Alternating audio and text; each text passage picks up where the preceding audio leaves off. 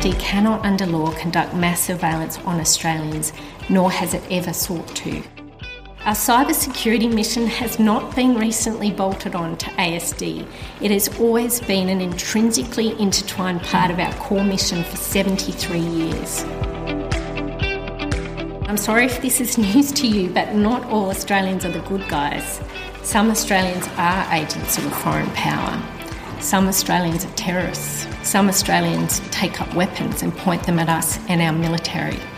Some Australians are spies who are cultivated by foreign powers and are not on our side. G'day. Welcome to the National Security Podcast. I'm Chris Farnham, and this is the podcast that looks at the national security challenges facing Australia and the Indo Pacific. This podcast is brought to you by PolicyForum.net and the National Security College at the ANU. And those comments that you just heard were made by Miss Rachel Noble, the Director General of the Australian Signals Directorate. And we will be hearing from Rachel in this, the second of our In Conversation series with leaders from the Australian national security community, which we are hosting to celebrate our 10th anniversary here at the National Security College. So, first off, we will be hearing from Rachel on the history of ASD and how it was born out of necessity during the Second World War and its evolution to what it is today. We'll hear how cybersecurity fits around the more traditional role of signals intelligence. And we'll also hear from Rachel before she joins Rory in discussion on what role the ASD has in conducting surveillance on Australian citizens at home and abroad. Let's hear from Rachel right now.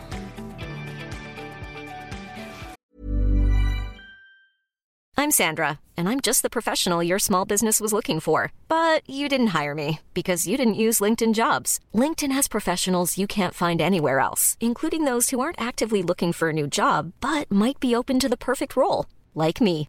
In a given month, over 70% of LinkedIn users don't visit other leading job sites. So if you're not looking on LinkedIn, you'll miss out on great candidates like Sandra. Start hiring professionals like a professional. Post your free job on linkedin.com/people today.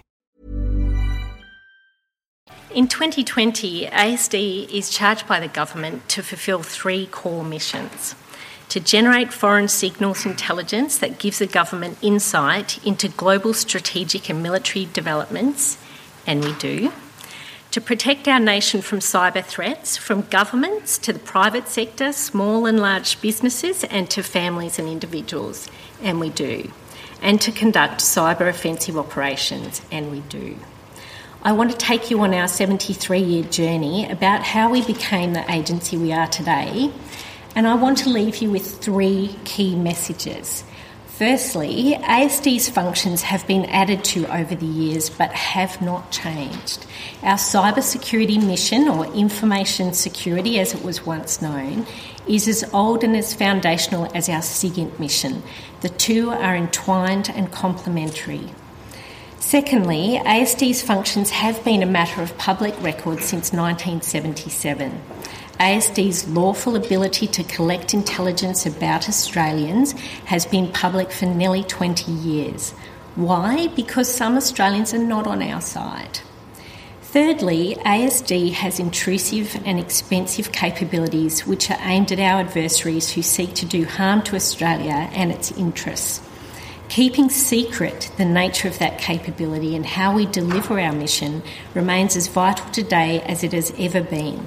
What's important is that we are transparent about what we are allowed to do under law. As the Australian Signals Directorate nears its 75th anniversary in 2022, it's timely to reflect on the history of the organisation and how its missions have been added to over that time in the context of Australia's strategic changing strategic environment. Much of what I'm about to tell you is actually already a matter of formal public record. So today I'm going to pull all the pieces together and tell you our story in the context of our historical timeline. It is important that the functions of all intelligence agencies are made public and that those functions that we carry out are carefully governed and independently oversighted. We do have intrusive powers and we certainly have very intrusive capabilities. Being transparent about the uses to which these capabilities are put and what the law allows us to do is important, as is being clear and unequivocal publicly about which targets our powers can be used against. There is good reason, though, why the question of how we gather this intelligence is kept secret. Keeping the how a secret is as important today as it has ever been. In a context where our Prime Minister has recently likened our current strategic situation to that reminiscent of the 1930s and 1940s, it is perhaps a stark reminder that times do change and things do get better, but they can also get worse. ASD's early role was to bring together civilians, Australian Navy, Army, and Air Force personnel to support General MacArthur's Southwest Pacific campaign and the US Navy's 7th Fleet, 7th Fleet Commander by intercepting and decoding enemy radio signals. After the war, the government gave in principle agreement to the creation of a new signals intelligence organisation, the Defence Signals Bureau, on the 23rd of July 1946. Bureaucratic infighting never happens today, unfortunately delayed formal approval by Cabinet until the 12th of November 1947. Created by amalgamating the Central Bureau and the Fleet Radio Unit in Melbourne, the Defence Signals Bureau's official birthday is 1 April 1947, and I'm sure there's a joke in there somewhere. And the new bureau opened at Albert Park Barracks in Melbourne on the 12th of November 1947. Its role was to exploit communications and be responsible for communication security in the armed services and government departments. Albert Park Barracks was a pretty awful place, you can see it there. A collection of World War II huts which froze in winter and burned in summer. There was even a heat committee that roamed the corridors on the hottest days to ensure the temperature had actually reached 100 degrees Fahrenheit before staff were allowed to go home. Today it would probably be deemed unfit for human habitation. We also had substantial assistance in the form of technology and personnel from our counterpart organisation in the UK, the Government Communications Headquarters or GCHQ. This laid the foundations of what became known as the Five Eyes SIGINT partnership of the US, the UK, Australia, Canada, and New Zealand. And I'll go on record here as saying that this alliance of like minded states is the most powerful, effective, and enduring intelligence partnership the world has ever known. The Bureau was renamed the Defence Signals Branch in October 1949, a title it retained until January 1964 when it became the Defence Signals Division. When the newly badged Defence Signals Directorate finally moved to new purpose built accommodation in Victoria Barracks in July 1979, James Killen, the Minister for Defence, sent ASD this encouraging message. We cannot talk about the activities of the Directorate, the national interest, and indeed the wider interest of civilised mankind sweep you to silence. Can I say that in the years to come, our people will look back with gratitude to you for your devotion, it would be wrong to conclude that because a man cannot speak if he is not heard, silence has forever been a part of courage. I guess at this distance we can forgive the gender specificity of the message and just thank the late Sir James for the generosity of his words. ASD's core missions to collect intelligence about foreign adversaries and to protect the security of our own information from adversaries has remained unchanged through the 73 years. Although today we have more stakeholders and customers for our security advice than we once did. When I first started in ASD in the early 90s, I'm not telling you exactly when, you can work out how old I am, we called the protection role information security. Today we call it cyber security. Our information security mission then was focused on the protection of military and government communications from foreign adversaries. Today, ASD is charged with providing information security, or as we know it today, cyber security advice and assistance to the whole nation. Our customer set has grown over the years, but the mission has not fundamentally changed. Nor has the reality that what we learn from collecting intelligence about others profoundly informs how we protect ourselves. These two missions have always gone hand in glove. They are two sides of the same coin. The bindings of these two functions is perhaps more important today than it ever has been. Because we try to gather intelligence from foreigners' communications, we have deep insight about how to protect ourselves from, well, from people like us. Not only have we learned from 73 years of experience of managing an integrated workforce, we've also evolved that shared tradecraft to manage a far greater set of complex threats, from state actors to low life opportunistic criminals, now targeting not just governments and the military, but our private sector, small business, families, and individuals. Posing such threats was once the remit of only great and powerful state actors. Now it's the remit of anyone with a mobile phone. Information security played a pivotal part in what was arguably one of the most important military campaigns of World War II, the Battle of the North Atlantic. This battle was waged from 1939 until the defeat of Germany in 1945.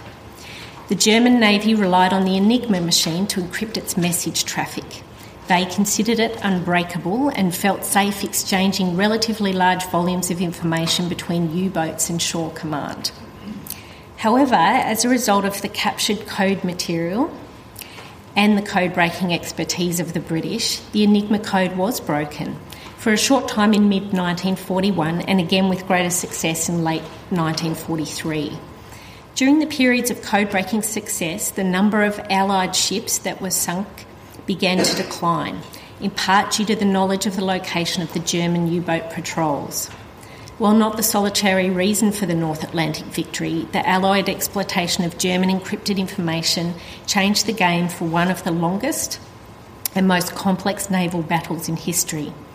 The Germans were confident that their information was safe, and they continued to use Enigma to their detriment. If a leak had made it clear to the Germans that the British were able to read their encrypted messages, we can only ponder now about how any German response might have impacted the Battle of the North Atlantic. But the value gained from the Enigma intercepts was undermined by a serious communication security failure, which allowed the U boats to detect and hunt down Allied convoys in the North Atlantic the German Navy's own signals intelligence and cryptographic service, the B-Dienst, broke the British Naval Combined Cipher Number 3 in October 1941. This cipher was used by the British Royal Navy and later the US Navy. One estimate suggests 70% of the convoys intercepted by the U boats between December 1942 and May 1943 had been primarily located with intelligence based on the German exploitation of naval cipher number 3. The discovery of this vulnerability in May 1943 and subsequent measures to improve communication security gradually deprived the B-Dienst of this source of intelligence good communication security was just as important as intelligence obtained through Enigma to the safety of Allied convoys. ASD is both the poacher and the gamekeeper. Both sides of our brain work together to protect ourselves from people like us. We do SIGINT and cyber security, and we've been at it for 73 years.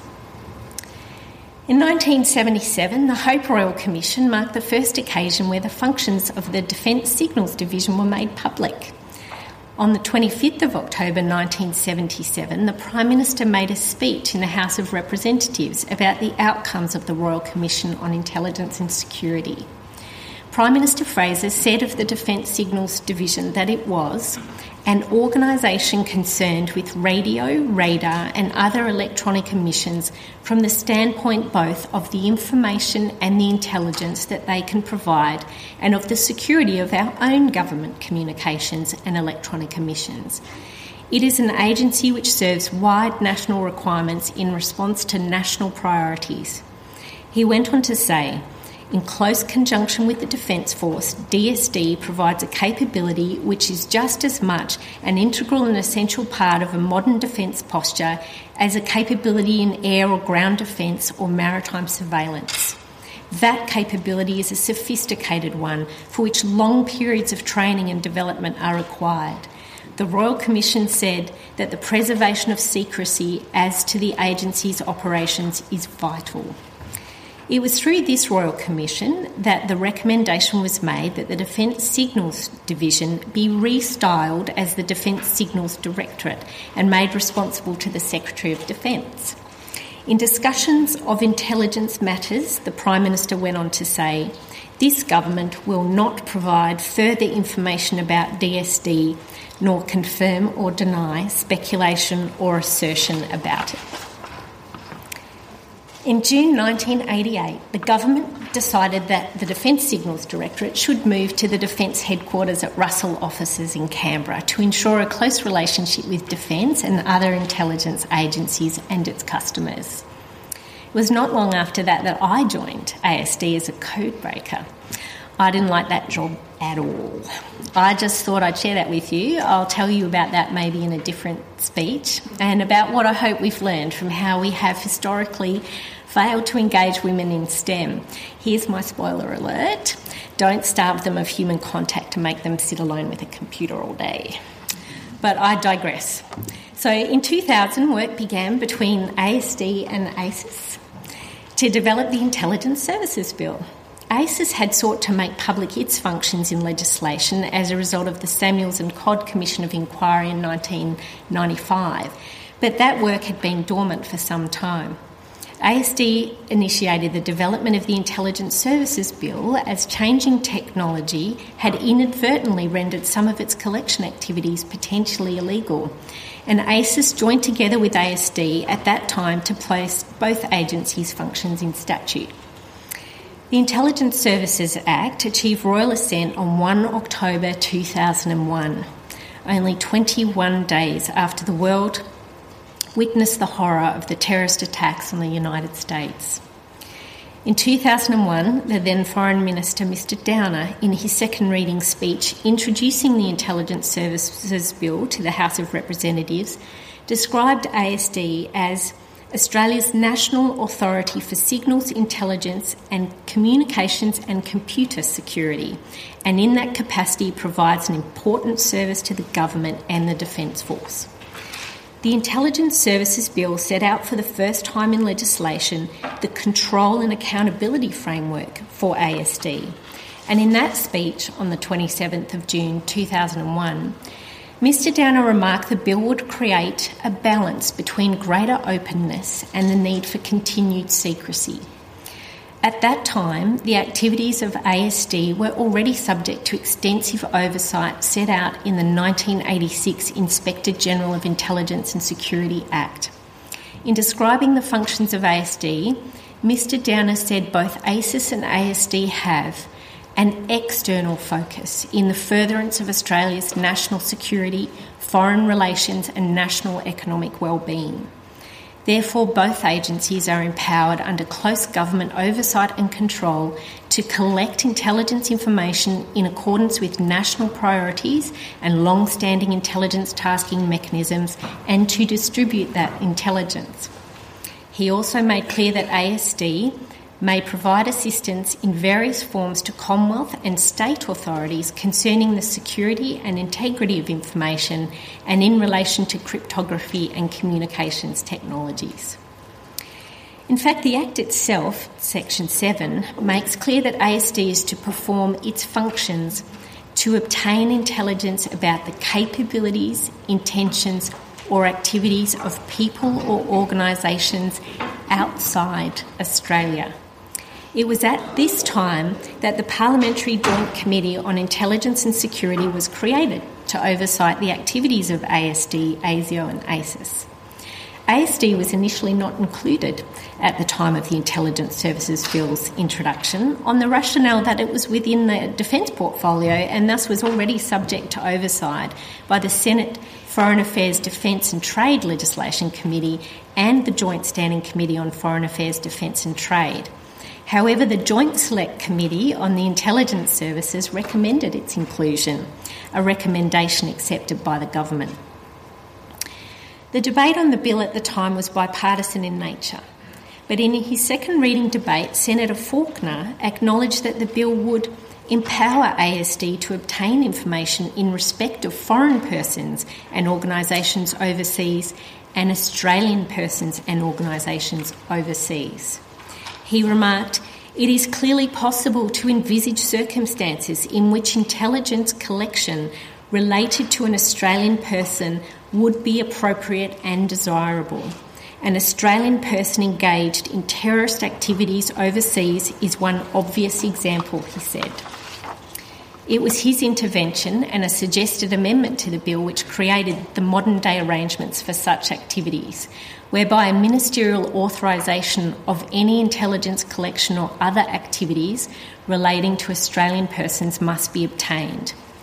These written authorisations must be in place for such collection or other activities to occur and cannot exceed six months' duration unless renewed by the Minister.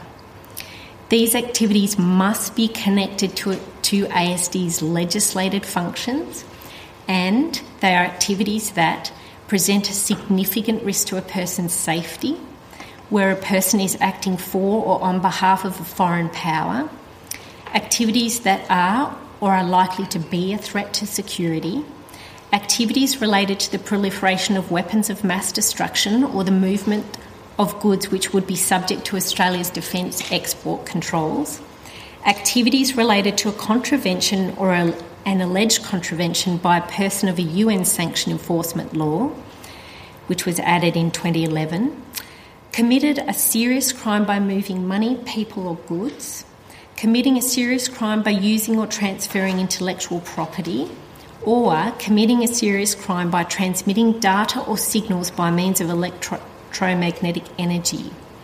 Faulkner said, an Australian person engaged in terrorist activities overseas, whether directed against our nation or any other country, would clearly be a legitimate intelligence target.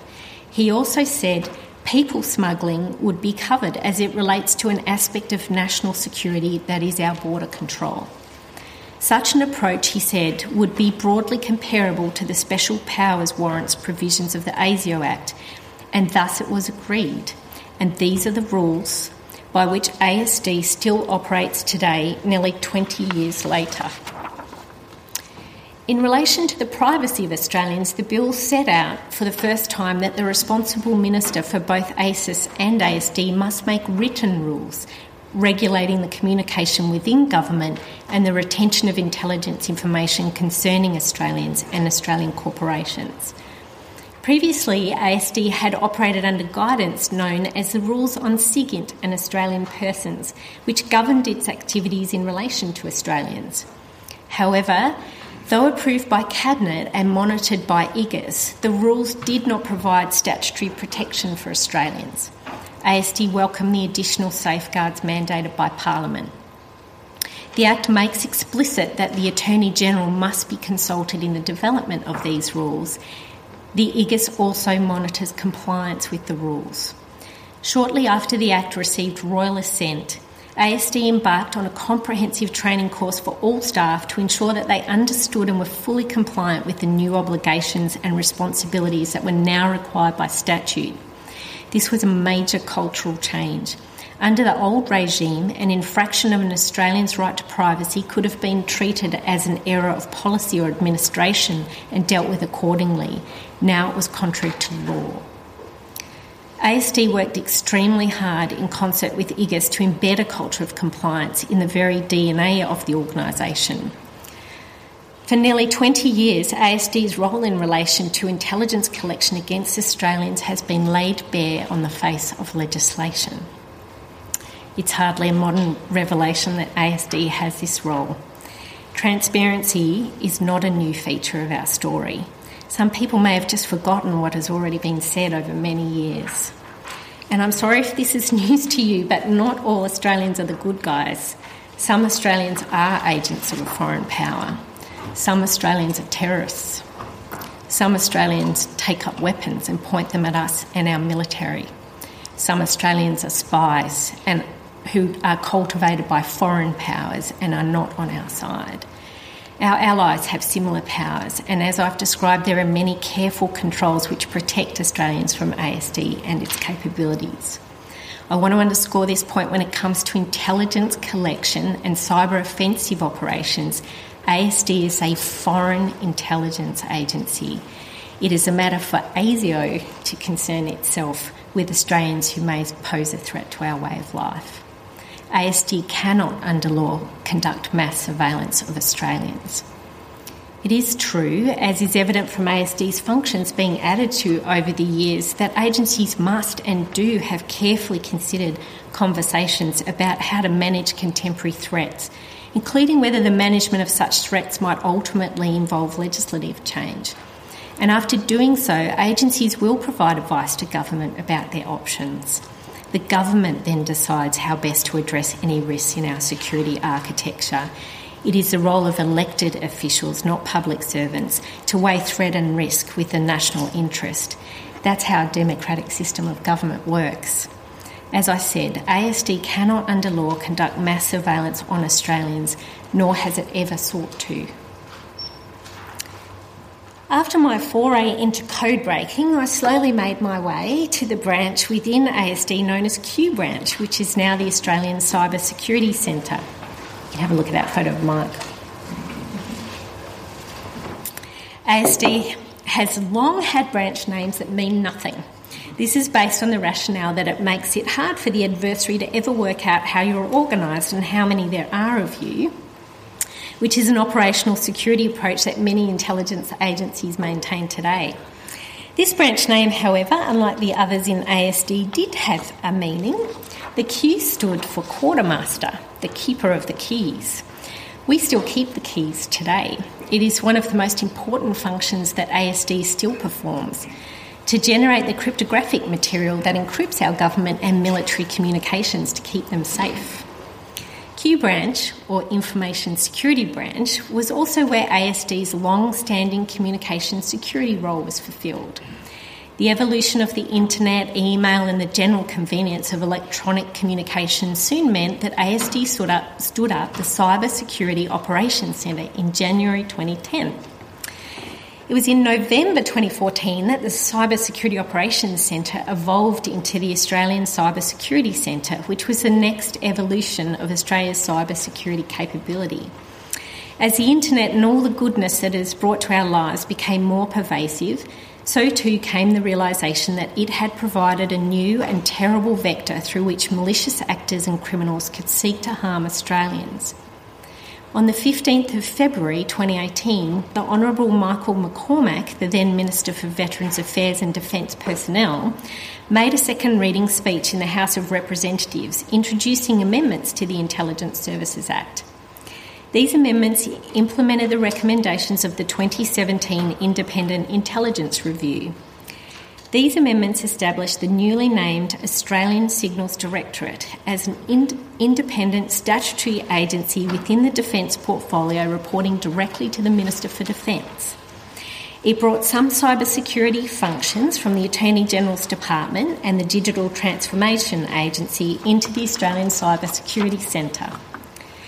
The functions of ASD were also bended to recognise the expansion of ASD's cybersecurity responsibilities to include providing material advice and other assistance to any person on matters relating to the security and integrity of information which is processed, stored, or communicated by electronic or similar means, and cybersecurity, which, Mr. McCormack said, will allow the ACSC to liaise with industry.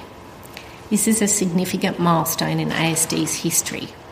It marks the recognition that ASD's communications security role through its ACSC had been expanded in the era of the internet to provide communication security, or as we call it today, cybersecurity advice to the whole nation, no longer just to government and the military. The bill also amended ASD's functions to allow it to combat cybercrime offshore. And it included provisions that the Director General must consult regularly with the Leader of the Opposition about matters relating to ASD. In that speech, Mr McCormack also said that the bill included an additional function for ASD to protect the specialised technologies and capabilities acquired in the performance of, of other functions. The ASD, he said, cannot perform its important functions without being able to protect its tools to ensure the ongoing utility and protect Australia's national interest. And here we are today, in recent times, the legislation governing ASD's functions has been updated more frequently.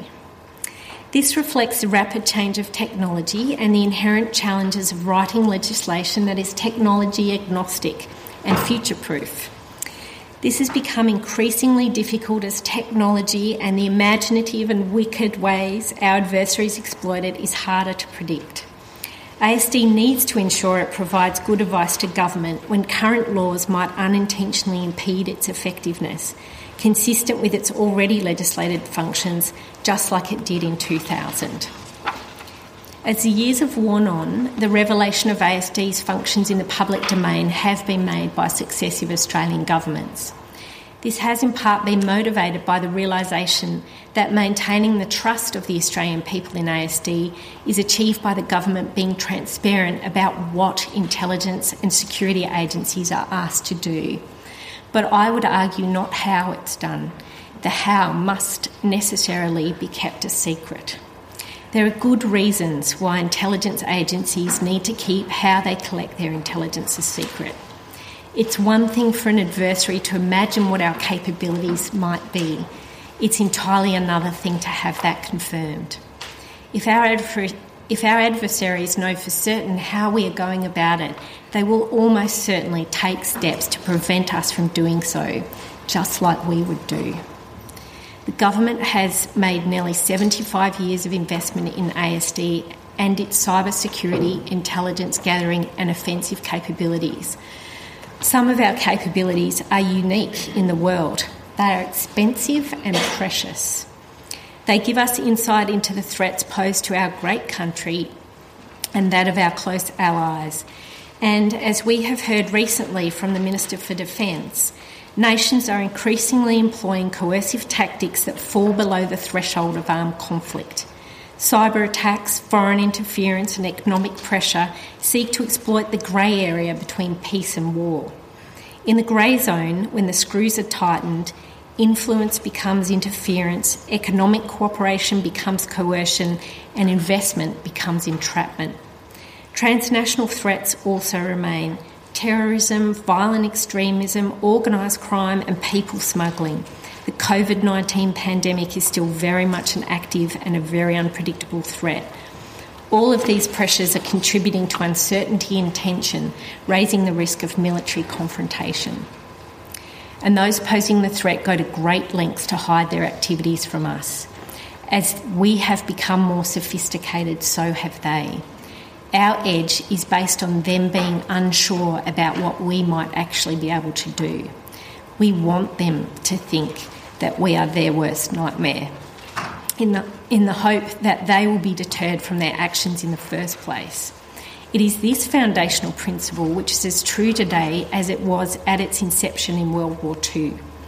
Why give away more to our adversaries than we need to? Once we talk about how we do it, we can lose that capability forever.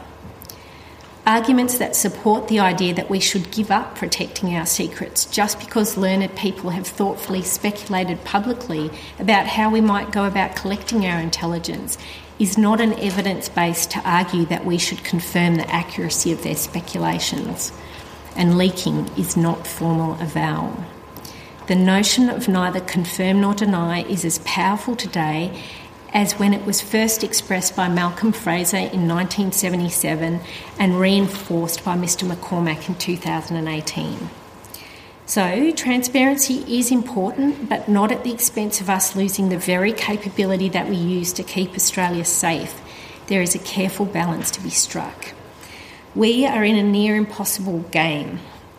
The threat to our way of life is more real today than at any time that I've ever known in my career. So I leave you today with the three key messages that I started with. Our cybersecurity mission has not been recently bolted on to ASD.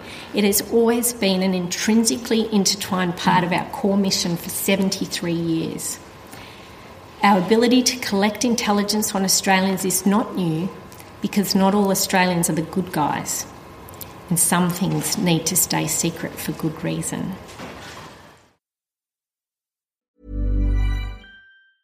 Hey, it's Ryan Reynolds, and I'm here with Keith, co star of my upcoming film, If, only in theaters, May 17th. Do you want to tell people the big news? All right, I'll do it. Sign up now and you'll get unlimited for $15 a month in six months of Paramount Plus Essential Plan on us. Mintmobile.com slash switch. Upfront payment of $45 equivalent to $15 per month. Unlimited over 40 gigabytes per month. Face lower speeds. Videos at 480p. Active Mint customers by 531.24 get six months of Paramount Plus Essential Plan. Auto renews after six months. Offer ends May 31st, 2024. Separate Paramount Plus registration required. Terms and conditions apply if rated PG. Around the world, democracies are in crisis. Leaders have become followers. Populists offer glib solutions to complex problems, and people search for answers. Block out the noise. Each week on Democracy Sausage, we go deeper to bring you insights from leading scholars, journalists, and commentators to help you make sense of the world. I'm Mark Kenny from the Australian National University. Join me at the Democracy Sausage Hot Plate every Monday and Thursday. Well, thank you, thank you very much, Rachel. I think that was uh, it was comprehensive. It was illuminating. It left some questions unanswered. I suspect that was um, how it was always going to be. But thanks for making a little time now just to uh, take a few questions or join me join me in a conversation. Um, and I wanted to draw you out on, on a number of the issues you've discussed, perhaps take a few of them a bit further as well. I want to begin, I guess, with a, uh, a quote which I think, uh, in fact, uh, colleagues here suggested is uh, certainly one of the best quotes in the business. Um, and that's really uh, from a former head of MI6 that you can tell a lot about the soul of a nation from its intelligence services. And I guess to me that that can be interpreted many ways, but it turns us to that question of transparency and also the questions of accountability. Uh, I think that you've um, that you've gone to. Now, I would suspect that one of the purposes of your speech today is to address the public debate uh, and sometimes controversy that there's been over the years around ASD powers. Uh, and I suspect you've um, probably provided as much clarification and corrective on that as you can, as you feel you can today.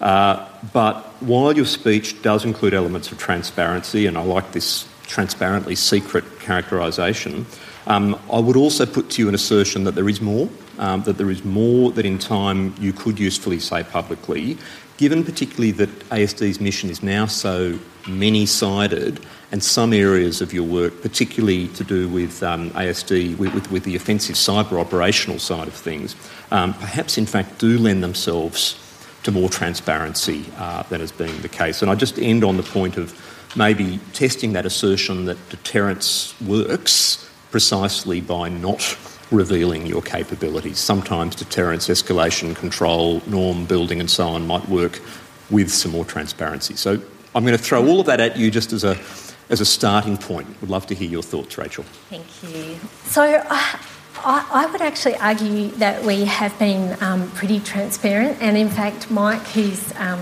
here with us today, made a speech to Lowy last year where he actually uh, set out an example of one of our offensive cyber, cyber operations against um, Daesh. So, um, my, my reading from around the world is that Mike, Mike went further than probably many of our Five Eyes colleagues have, in fact, in describing the nature of those operations, which is really important. But also, I think so importantly, told the story of one of our female operators and described her, her skill set and her role in ASD, which is really important to us to encourage all uh, people um, about a prospective career in ASD, but particularly women, as we've touched on. Um, I think, of course, over over time we will recalibrate that. Of course, we would do so um, with the government. And I've set out the history of ASD mm. and kind of shown that over the years, times change, more has been said about its functions by the government, and it's appropriate that that is the case.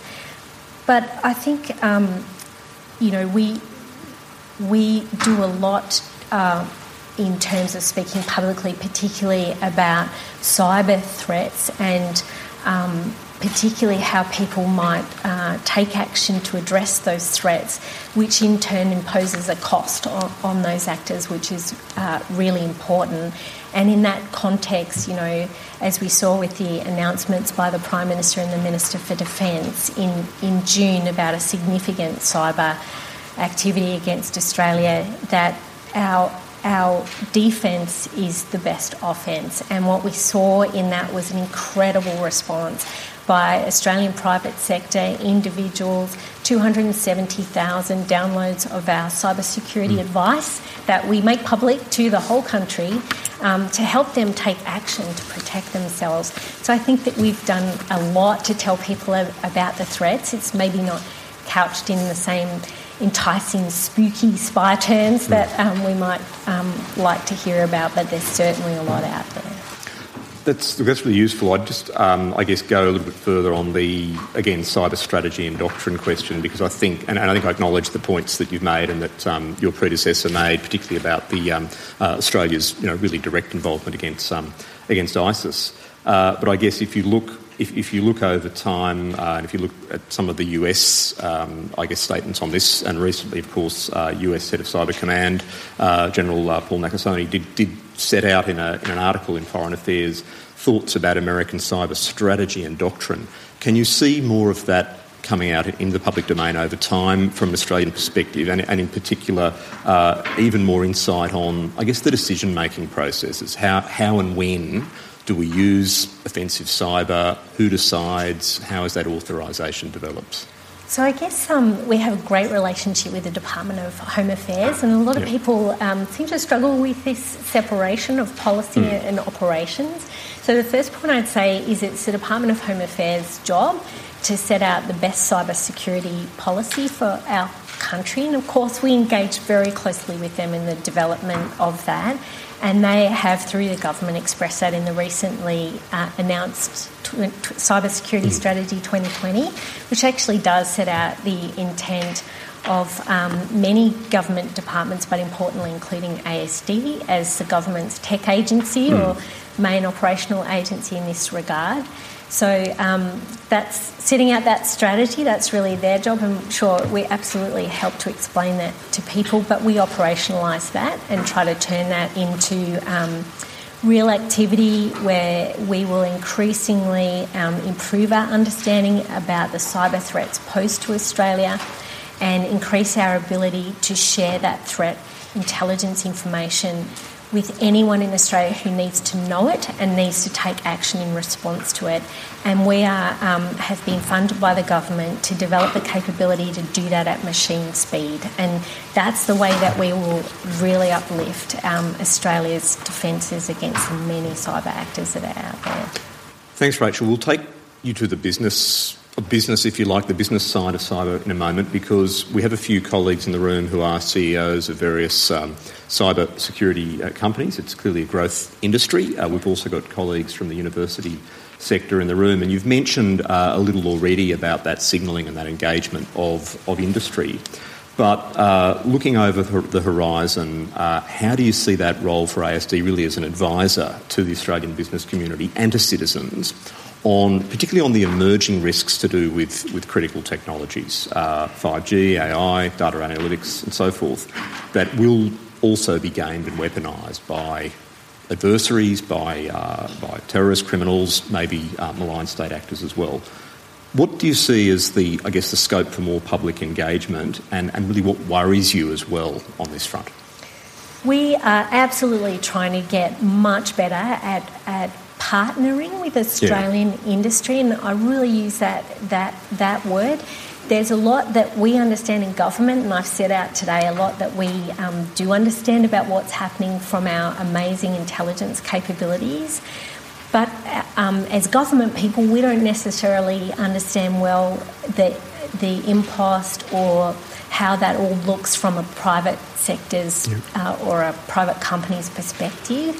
So we've um, already started to partner with a number of companies and actually agreeing to embed each other's staff so that we better understand what, what we have in terms of a threat picture and how and whether and in what form that is actually valuable to one of our crucial uh, private sector companies, how it looks from their perspective, so that we can understand if we're giving them things that are useful, and if not, what could we change about that, but also vice versa. So we're really um, putting a lot of energy into that, and we've recently um, redone our website to make it really easy if you're an Australian individual and you're looking for advice about how to turn on the right settings on your social media, it's nice and easy for you to find now, so it's targeted to you.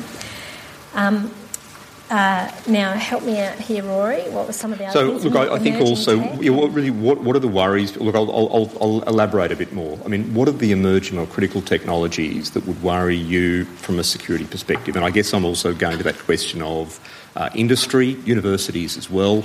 Um, you know, to what extent is the protection and, and development of those technologies in Australia a priority for you? And, and I guess how can these different sectors work together uh, more effectively on this? Yeah. So the first thing I'll say about em- emerging technology is that I'm super excited about about that. Hmm. I can't wait to see what the world is is going to deliver in the future. 3D television, self-driving cars. They're, they're some of the things I'm personally looking forward to. So I think we can be really positive about hmm. those technologies and not be afraid of them.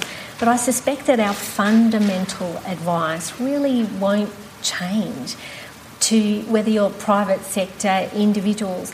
Uh, engage a little bit in your understanding about where is my data, what is happening to it, who is it being shared with, and am I okay with that? So, that kind of foundational understanding, whether it's me or my children engaging on social media or a big company, who has access to it, who's controlling it, where is it, you know, how is it being used? Those fundamental questions about understanding the foundational uh, issues there won't really change, irrespective of what technology kind of brings us in the, in the future. And, and we should be nothing but excited about that, I think. What about for ASD's edge, though? I mean, because there's a lot of emphasis there on the edge that ASD has, and obviously there are plenty of details that you can't elaborate on. But I guess to what extent is the protection of dual use uh, research, of emerging and critical technologies in Australia going to be essential to ASD maintaining its edge? And perhaps this isn't, this isn't just in Australia, it's in Five No, Eyes countries as well. Well, it's going to be a, a really careful balance to, to be struck. Um, but I, I really do believe that our edge is our people, not really necessarily the technology. Whilst that, of course, forms a part of it, the people that we have in ASD amaze me every day. I, I go home and think, that wasn't what that technology was designed for, but oh my gosh, look at how you've mm. thought your way through mm. about how you might use it in the furtherance of our mission or about how we've imagined our adversaries might come at us through it and the clever mm. ways that we've stopped them from doing that. So for us, the edge is really about finding the right people to employ in ASD and continue to value diversity, which I think ASD and DSD before it actually has a really long history of doing. Um, people from all different walks of life. One of our one of our most extraordinary cyber offensive operators didn't finish year 12 and was a hairdresser. I mean, you know, we are open to all, every kind of person with any background, and it's the imagination that makes the difference. I've always thought hairdressers make good intelligence collectors, but um, there well, you go. I think there's a little there's a little hint in there that being really clever on um, in those sort of operations is actually understanding about how people think and, and being really interested in, in people. And hairdressers are wonderful at that. They're wonderful at making conversation with anyone who sits in that chair. and you think you can trust them. Yeah, um, you do feel like you can trust them. Yeah, sorry. Look, let's let's get back on track. I mean, I think I'm glad you've gone to the people side because I really did want to also draw you out on maybe not your next personal speech. You know, the um, sort of the uh, the Rachel Noble story of, of that of that young cryptographer um, in the in the 1980s, but. You know, you did allude to the fact that it wasn't uh, always the most enjoyable experience, um, being a young crypto- a young woman uh, in that environment. And I guess You've also pointed very clearly to not only to the diversity that ASD has, but the diversity it needs, uh, the skills that you're going to need for this really disrupted decade ahead. So, how's ASD addressing the challenge of skills, recruitment, diversity, really for the next decade? And I guess a slightly self interested point here how can universities, such as this one, uh, play in that? Yeah, absolutely. Well, um, well, as you you know, we have a wonderful strategic partnership with ANU, and we have a fantastic CoLab initiative that Eleanor mentioned. Um, I think we really, you know, I've been thinking a lot about this, especially, uh, you know, reading in COVID times, you know, the worrying um, situation for young people these days, the concern that they and their mums and dads have about their prospect, prospects for employment. I think there's a great deal that we can do, and there's some great international models for this, where we need to look at ways where we can help students encourage them to study a course like here at the ANU in science, in cybersecurity, where we've already connected them to a job at the mm. end of it.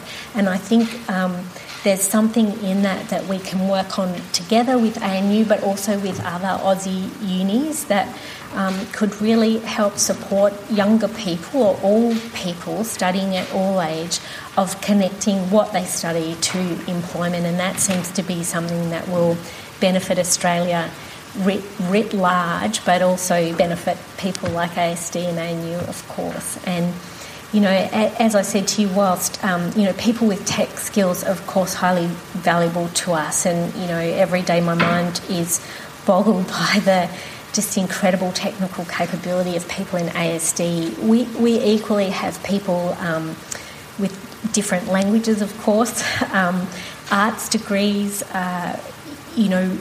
Um, meteorologists like myself, you know, all sorts of uh, backgrounds. And I think, you know, part of me coming out and my predecessor Mike coming out and talking about our organisations is actually to help people understand what we do and the sort of skills that we're looking for. And we can certainly help each other in that as well. One important point that I think some of that brings out, uh, and, I, and, this is obviously not just a challenge for ASD, but really the whole national security community, is also that question of security clearances, I guess. Um, so I don't know if you can share any thoughts on that at the moment, but again, uh, young people interested in this line of work, not quite sure how to shape themselves for that.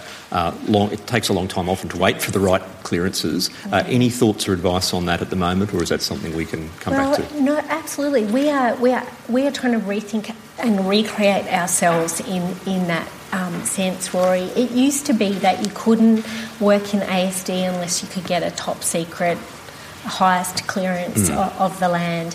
These days, um, we do so many functions, and I, I, talked about, you know, our cybersecurity defence function, our um, our engagement function with industry. Those are roles in ASD that don't necessarily require you to absolutely have a mm. top secret clearance. So we're now re- restyling ourselves as a multi classification employer. We have buildings where people can um, join our workforce with only a protected mm-hmm. clearance. Mm-hmm or a secret clearance and of course a top secret clearance. So we're now much better postured okay. to manage that.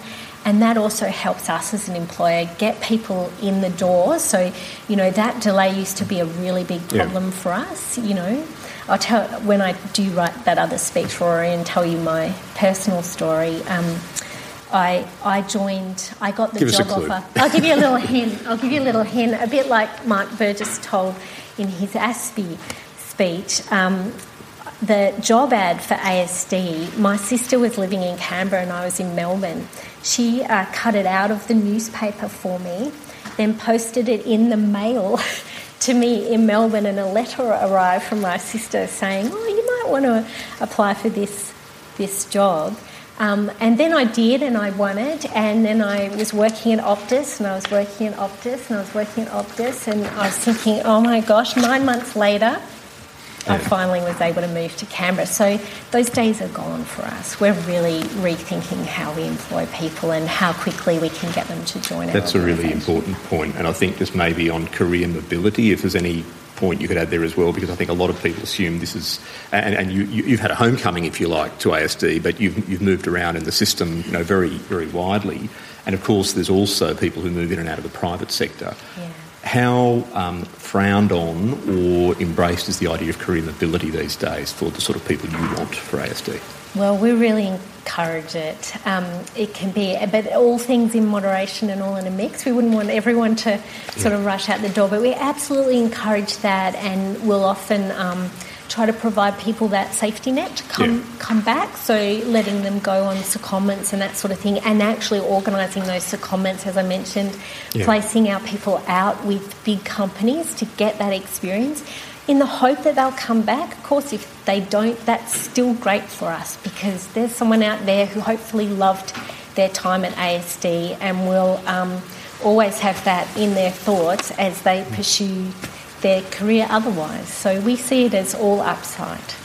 It's really uh, good to hear, useful to hear. I think, look, the last point, because we're almost at time, I want to brief, briefly go to the Five Eyes, to the, which of course is something that back when you joined ASD was a state secret. You couldn't talk about it. Now, Five Eyes is a common turn of phrase. You know, every hairdresser knows what the Five Eyes is. Um, but seriously, so this Five Eyes intelligence sharing arrangement, some would call it an alliance. Um, Australia is important in that. ASD is important in that. Quick question to you, to you is how important is ASD in that? Uh, are we uh, much less, if you like, were we, were we always an intelligence contributor, and not just an intelligence taker? And most provocatively, are we now, Austra- uh, as Australia, is ASD um, America's most important signals intelligence partner? Well, actually, um, maybe a lot of people don't know this, but but the idea of the Five Eyes and, and the alliance was actually born of the SIGINT relationship, and so it's, um, it's now something that people sort of express in many different forms, including economic um, cooperation, but it was actually born in SIGINT days. What's so powerful about it is that we, we burden share.